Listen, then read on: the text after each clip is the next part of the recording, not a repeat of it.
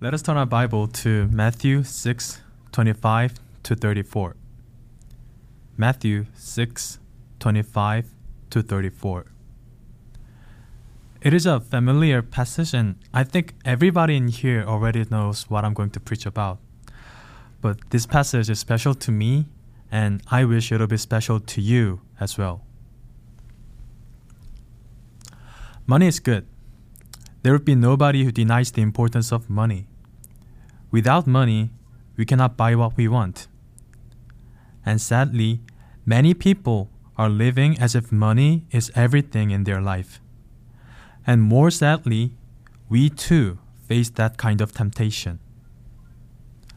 The passage today, Matthew 6 25 to 34, is a part of the Sermon on the Mount, and Jesus proclaimed that we do not have to worry. Contextually, we do not have to worry about serving God instead of money. According to verse 24, which is the previous verse to this passage, Jesus is saying, We cannot serve both God and money. Of course, he was not just stating it.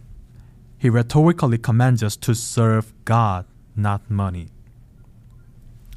If I were the audience on the mountain, I would ask God, I would ask to Jesus first, Sir, then how can I live?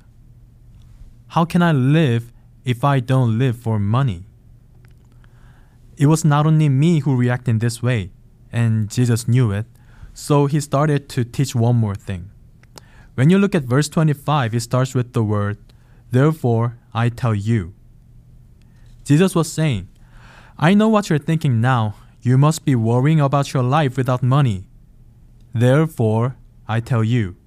He's assuring us, do not worry. We do not have to worry about following God instead of money. Then, Jesus started reasoning why we don't have to worry. The first reason is that He is the Creator. Because God created us, we don't have to be concerned.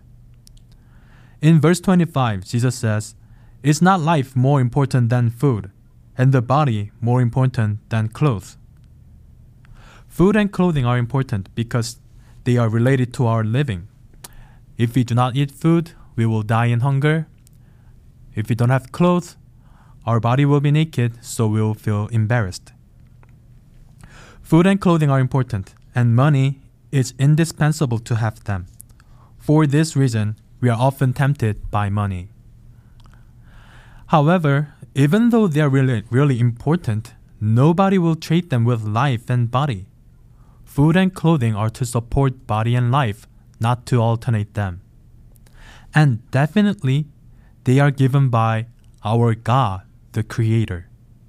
He, if God provided us life and body, which are the most important things to our life, then what about us? Then what about the less important things like food and clothing? He can provide us less important things like food and clothing as well.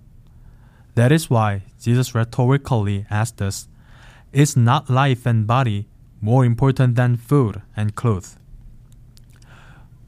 We don't have to worry when we look at our body and life we don't have to be concerned when we remember who created them.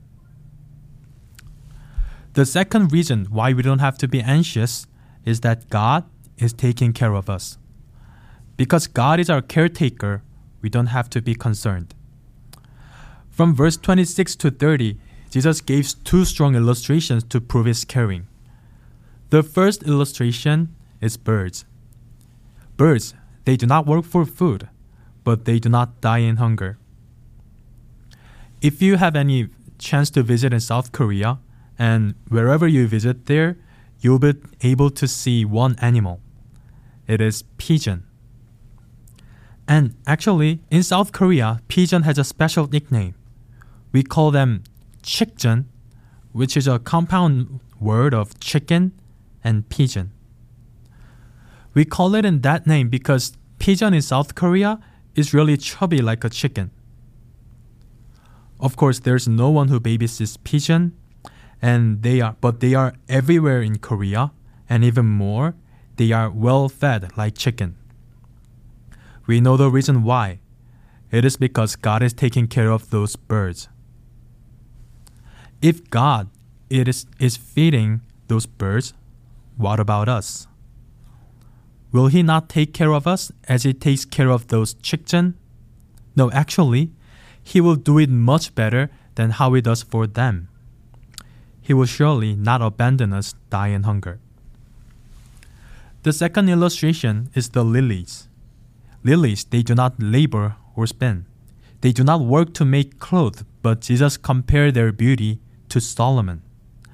Solomon, he led the golden age of Israel.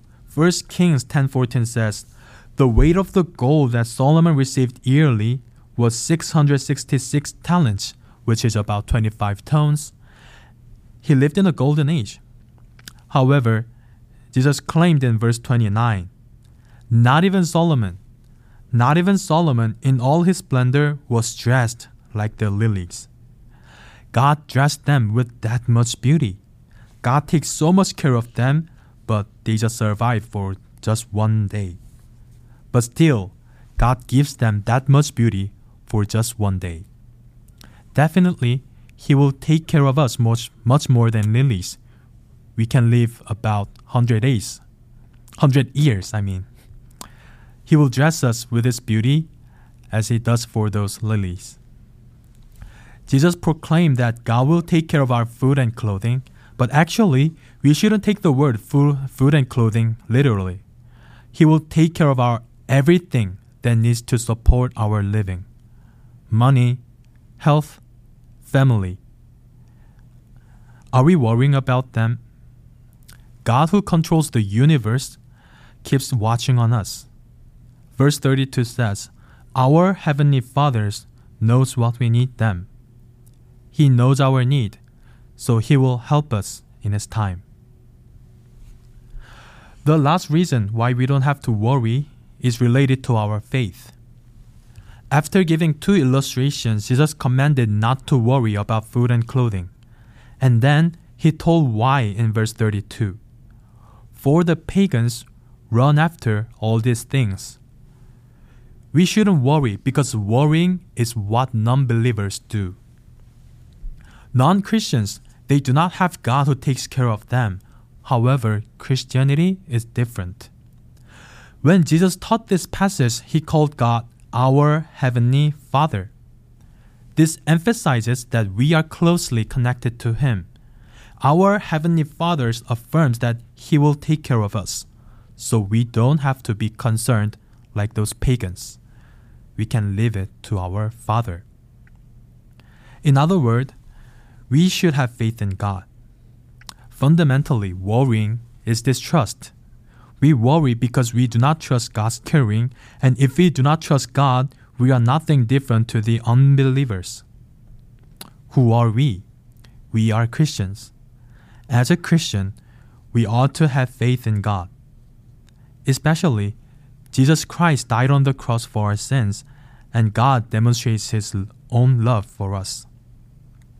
If we believe in his death, we shouldn't worry as well. So Jesus finished his reasoning why we don't have to worry. God created us, he's taking care of us, and worry is the action of distrust. We don't have to worry, therefore. But the sermon doesn't end there. There's one thing we have to do not to worry about our life. Verse 33 says, But seek first his kingdom and his righteousness, and all these things will be given to you as well. Let us give attention to the first word of the verse, but. The previous verse says that our heavenly Father knows what we need. But this is what we have to do. Seek first his kingdom and his righteousness. Some people often misunderstand the passage. They believe that God will give everything that needs to them but they and they complain to him for not giving what they want. However, the passage doesn't speak in that manner. Let us go back to the context. Jesus is comforting the people who takes risk of serving God instead of money. In other words, only who only those who serve God deserve worryless life. We often pray for our need, but are we serving God? Jesus said, Seek first.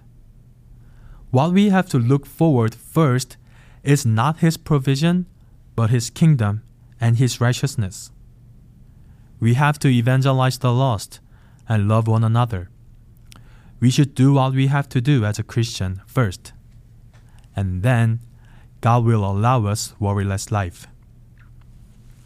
He concluded the passage in verse 34 Therefore, do not worry about tomorrow. Even the smartest person in this universe do not know what will happen tomorrow. So I used to worry. I'm majoring in biblical studies as Mr. Lee introduced to me, introduced about me.